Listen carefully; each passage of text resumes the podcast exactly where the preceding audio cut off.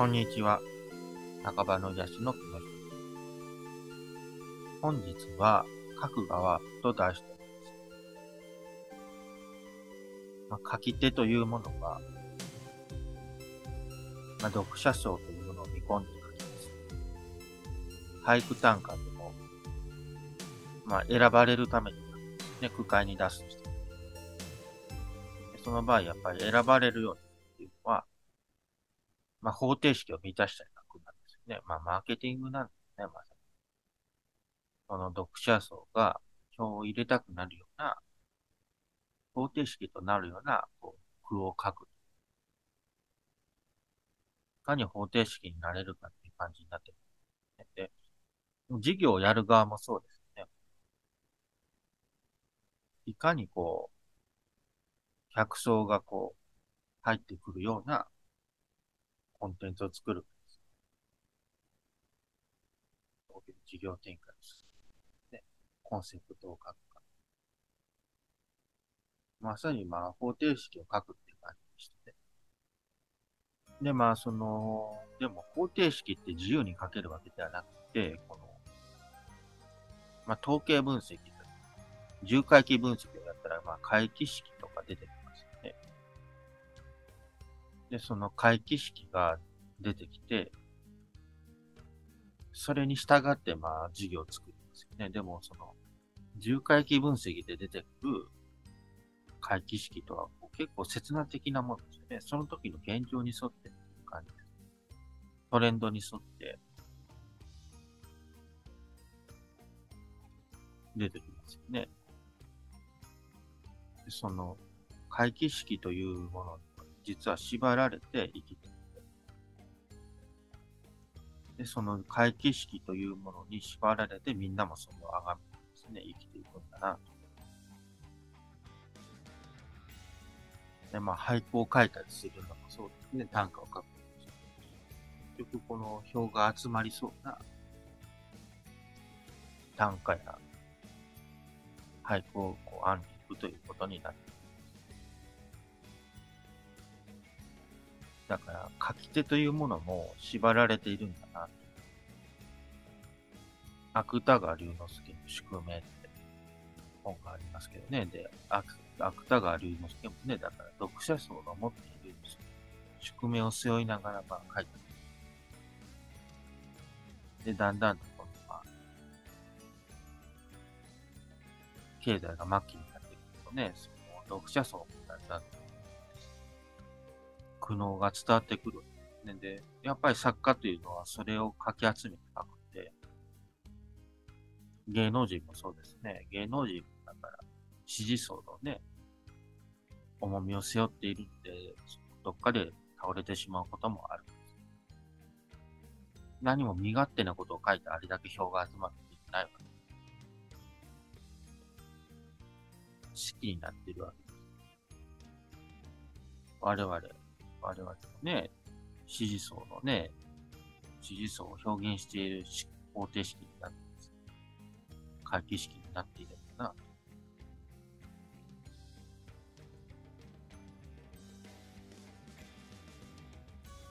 これはだから、まあ、建物で言うと、計算式っていうね、あの結局構造式でもあって、これを満たしていたら建物が建つし、こう、これが崩れてくると建物が崩れてしまう。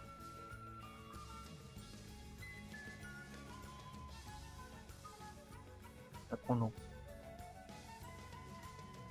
木というものにみんなによってすがってきてるな、ことを俯瞰的に思う。でこの、まあ、縦側の式っていうのは収入とね、支出なんです。この横というのが、だから、客さんをこう救い取れるから、そういう式なんですね。そういう二つの式に縛られながら私たちが生きているから、で、まあこんなこう俳句や短歌を書いていた方々でもそうなんだな。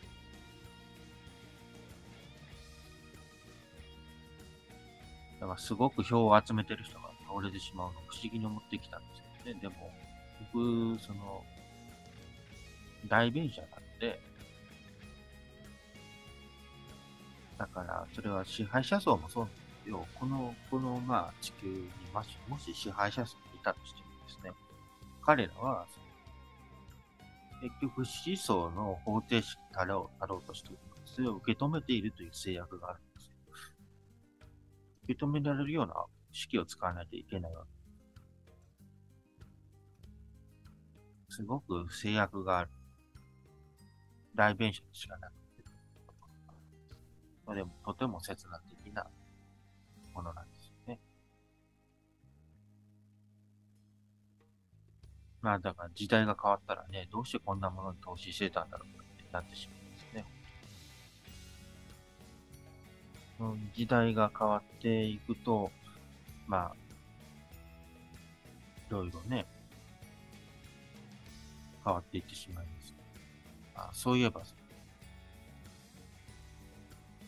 学士会館がそろそろ取り壊されるなんてことも聞いたことがありますね。学士会館ですね、とても面白いこと言ってましたよね。その昔、その陰謀でね、あの講演会が開かれた。あと、それが最初だっていう感じなんですけどね。学士会館で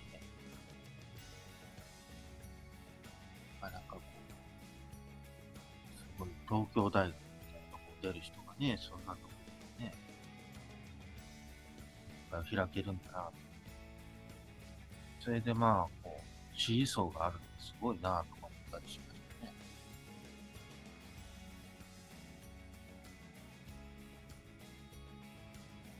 たね。逆にだから支持層を集められたら世の中も変えられるのかなそうしたりもしちゃうんですけどね。でも、作家というのは受け止めてなんですね、実は。作家の言うように世の中を変えてるように見えて、実は逆でして、読者層というものも代弁しているわけですね、作家って。だからなんで作家があれだけの分量をかけるのかっていうと、自分で書いていくわけじゃなくて、支持層の言ってることを代弁して書いてるから、あれだけ分量が書けるんですね、作家。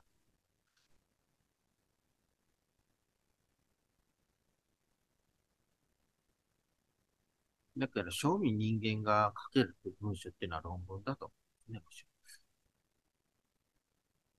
ろ。論文っていうのはもう本当、どどれだけ、こう、人からお世話になったかね、こう引用文献で、どれだけ引用したかって書いてます。それに対して自助努力を書き出すわけです。本当、牛歩の歩みみたいな文章ですけども、これがやっぱり文章の基本ではあろうなと。なので、作家を分析するときは、支持層のことを思いやるべきなんです。芸能人もそうですね。だから芸能人や作家というのを分析することができるんですね。それはどういう支持層のだったのかっていうことなんです。あれだけ多くのことを語り演じることができるのは、支持層がああいい、こう言っていたということ。その代弁者なんだな。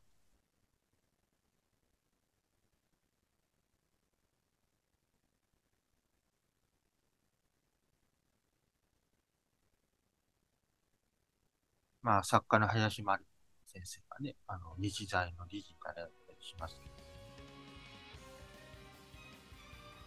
やっぱりまあ、作家先生というのは代弁者である素質をお持ちなんだろうなと思います。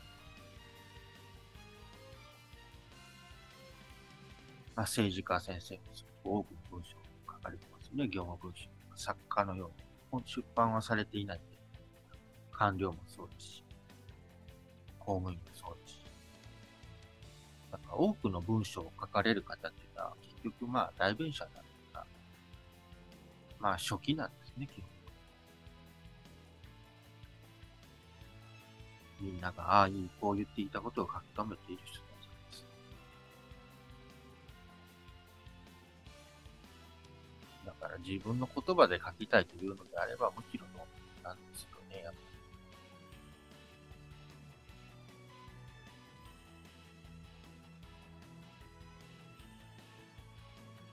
でも、ああいい、こういうというね、それにまあ振り回されて生きていくのも一強ではあるんですけども、まさに AI とかそうですね、AI とかね、本当大事な文章をコンピューターに書かせちゃっていいのかという。初期なんですよ。自動書記なんですけど、こういう条件。どうでしょう？あの、マーケティングのランディングページとかもそうですね。なんか、ああいう、こういう、受け皿になれるような文章。うん、方程式を満たす。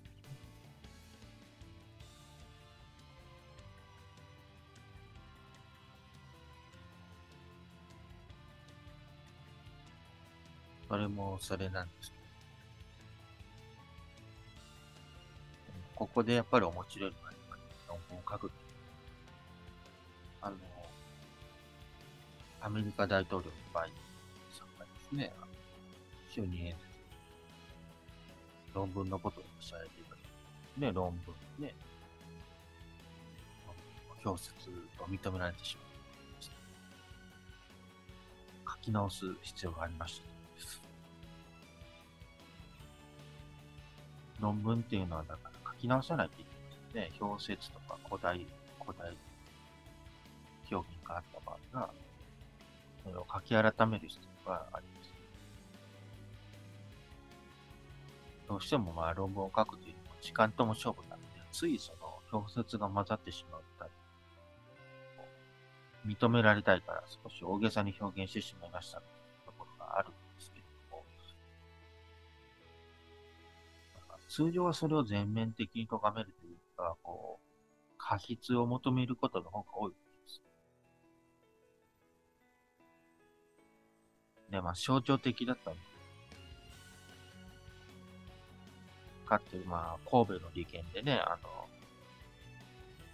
生命科学分野の論文があった、ね。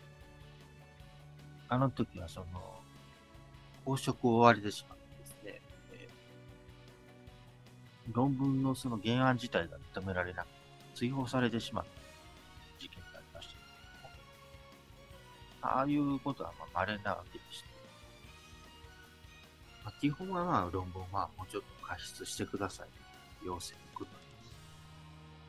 まあ、それには答えざるを得ませんね。答えられなかったら、やっぱり偽物だった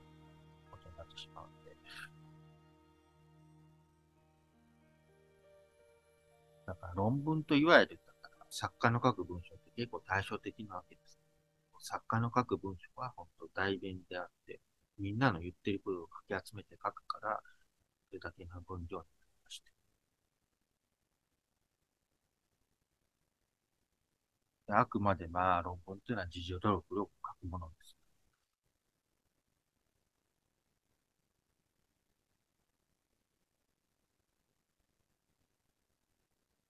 この、このような行く末というね、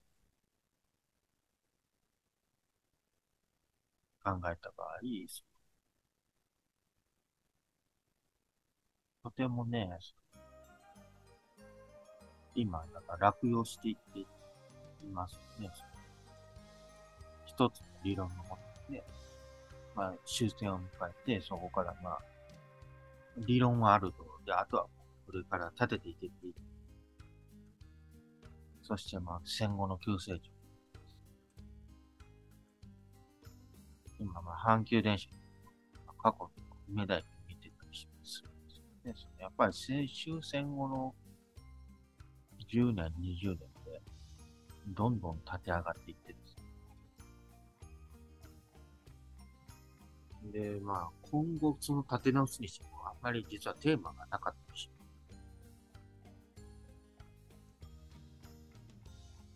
明確な方程式がまあ終戦で与えられたんです。今現在です。明確な方程式が与えられていなくて、せいぜいあるのは、重回帰分析を持った刹那的な式があるみたいでした。でもまあ、やっぱもうちょっと後半の式ね、やっぱ欲しかったんですね。あの、ランドスケーラーを考えていたぱりこう、もう一度硬派な主義を書く側になりたくないんだね。立てて壊し、立てて壊し。いうものよりかは、まあ、ね、80年は支えてくれるぐらいのね、新たな方程式を見つけたいなと思いませんか立てるのも労力ですよ、結構。すぐ壊してしまうのなんだか切ないであります。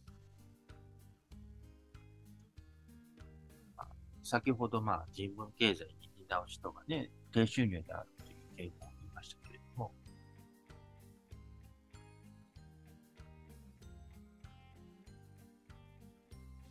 まあね、みんなでやっぱりその土台を考えていく時期かなと思うんですよ。まあ、立ててきたものね、今寿命を迎えつつあって、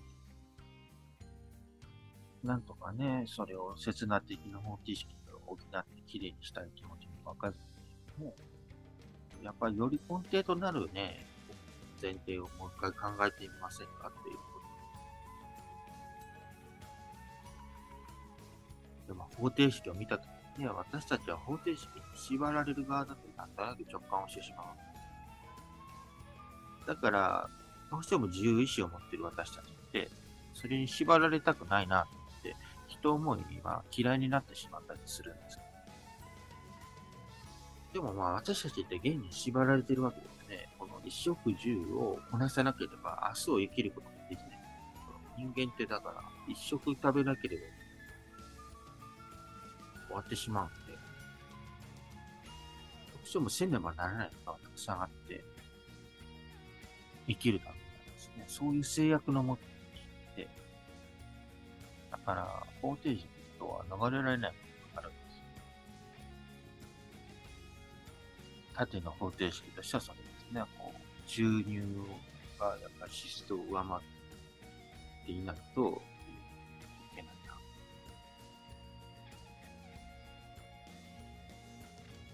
で横というのは他に選択肢がある。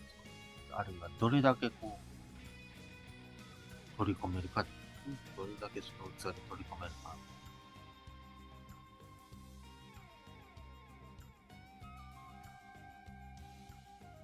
はい、ワイヤー。で、まあ、マーケター自身も、その方程式を書いているわけ与えられているんだな。でもまあそこで踏みとどまって、なんかね、未来を眺望して、次のやっぱりこう方程式をね、書きたくないですかと自分たち。神様から与えられるとかだけではでもやっぱり神という存在は実在したかもしれません。概念だけではなくて、実在した可能性高くて、やっぱり何もないところからね、構造が生まれることはまあないか建物を見てもわかるように構造が生まれるときって、やっぱり設計をするからね、価値があって。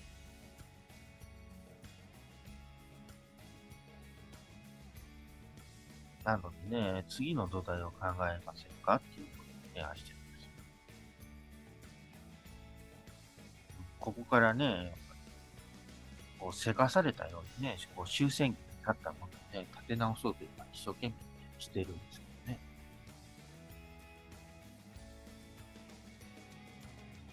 なんでなんでしょうかね。やっぱ行き詰まっているから夢を見たいんだなと思います。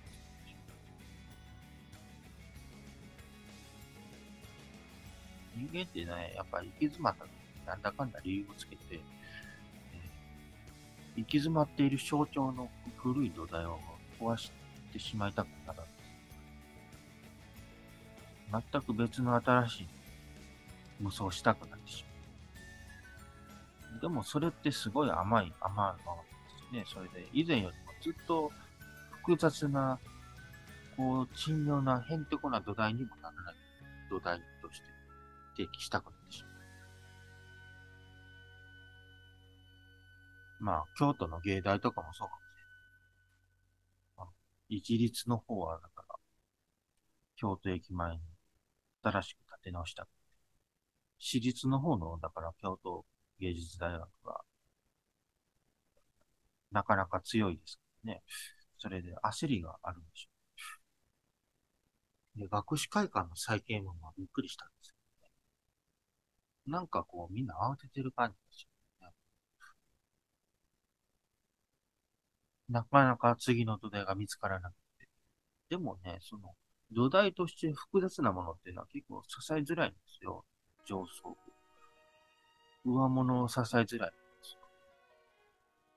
まあ、シンプルに限ると言いますよね、土台はね、やっぱり。量子力学に関してはだから、なんなんか信じきれないな、主義が複雑複雑すぎる。あれを土台にしろと言ってもなかなか難しそうな、な可動方程式とか。要するに何なのか。わかるんですよ。あの、深くてよくわかるんですけど。ただまあ、重要なことって、次の80年どうやって一緒に暮らすかだと思うんですけど、その土台を考えたら、複雑すぎる土台って難しい。終戦が、だから、あんなみんなで働いて作れたのは、その与えられた前提の方程式を簡単にしてくれた人がいたからあ、ほんの今の偉大なところって、すごく簡単にしたんですよ。複雑だった終戦末期の状態です。複雑に複雑を極めていた状態をすごくシンプルにしたんです。まさに四則演算までで、ね回帰させてくれた。だから、働いて、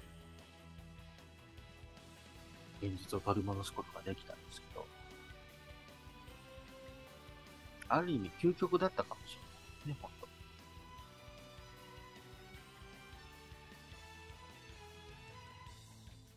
当。ああだから自由意志は本当矛盾を決めていてね、自由に生きていけるに越したことはないんだと。その自由の果てにやっぱ複雑化していくわけです。で、その複雑なものを土台にすると弱いってことなんですよ、土台としては。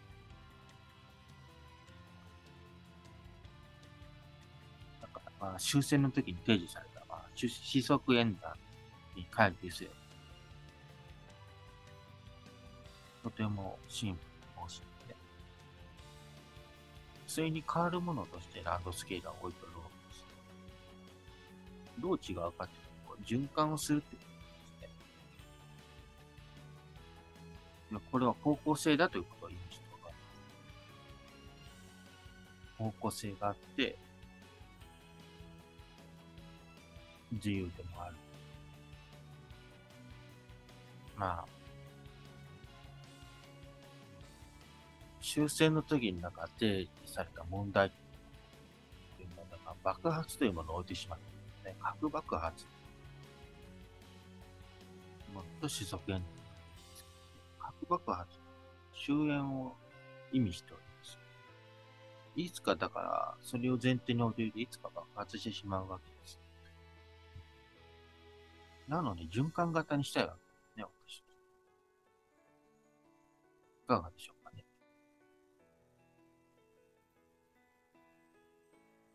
であれの画期的なところっていうのは、ランドスケールが円なんで戻ってくるんですよ。また無限につ連なる。まあ、螺旋なんですけどね。ねただ、元いた位置に戻ってくるんですよ。上から見たら。繰り返していくことができるんですね。で、まあ、螺旋構造なので少しずつ良くなっていくということを示唆して、悟りがの開かれて、差を取るという。だんだん差がなくなっていき、洗練されていくんだな。理想と現実とギャップがだんだんとで、まあ、この意識しなくても回る経済っていうのは、だか理想と現実とのギャップが減っていく社会だなと。だから理想を貫いた個人文系出身者の方が、冷水を飲んでいるっていうのも、だからもう象徴ですよね、ギャップのね。それがだんだんと洗練されて減っていくようなね。そういう時代を築きたいんです。あんな簡単なものでいいのかっていうぐらい簡単なものにしたいんです。だからこそみんなで共有できて、戦後社会を築くことができて、それは究極かと思いきや、結局、核爆発という、最終爆発というものから逃げようという現代です。それが来たらやっぱり終わりなんだっていう世界観だった。だからそれを循環型にして、円だからまた元に戻ってくる。で、なおかつ、少しずつ洗練されて、その服が減っていくんだよ。そういった塔の形を思い描いて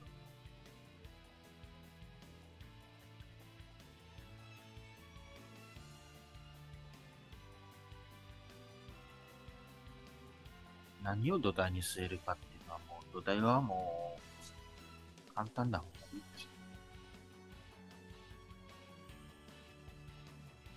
簡単だからこそ、こう、それをやり抜いていける。まあ、焦りはわかるんですけどね。いかがでしょうかね、このシンプルな土台というのは。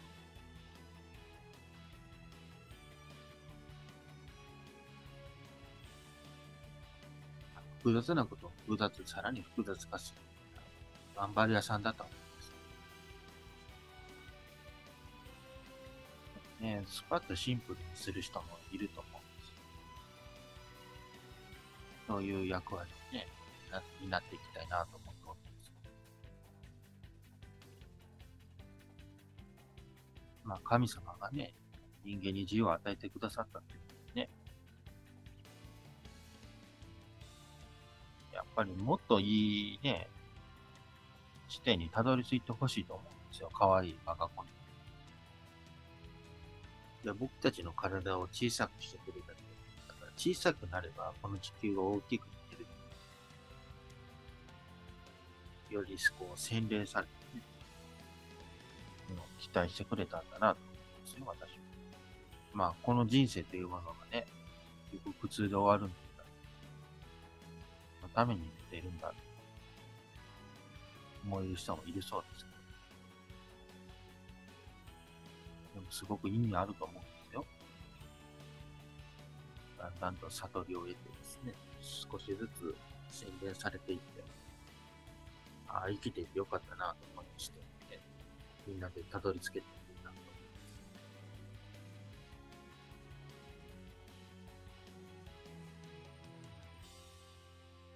す。僕ね、なんか神様にそんなに悪意を感じない。私自身がね、人々、この世の中から悪意を感じていたと思って多くは思い違いだったんですよ。ほとんどですかね。思い違いでした。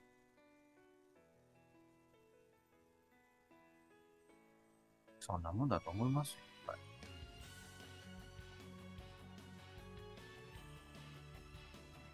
まあ、やっぱり、こう、生命に自由意志を与えておくと、悟りを開いていくと思いますね、私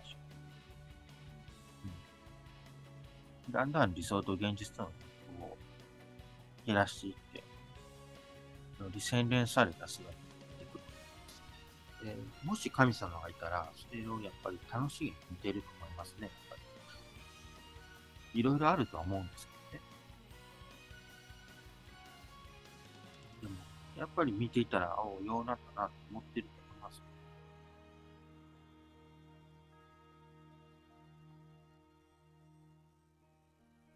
やっぱり自由に動くものって楽しいですからね。うん。洗練されていくとね、複雑だった。実は単純だったと気づいた瞬間。すがすがしいですね。ああ、そうだったのか。これが悟りかな、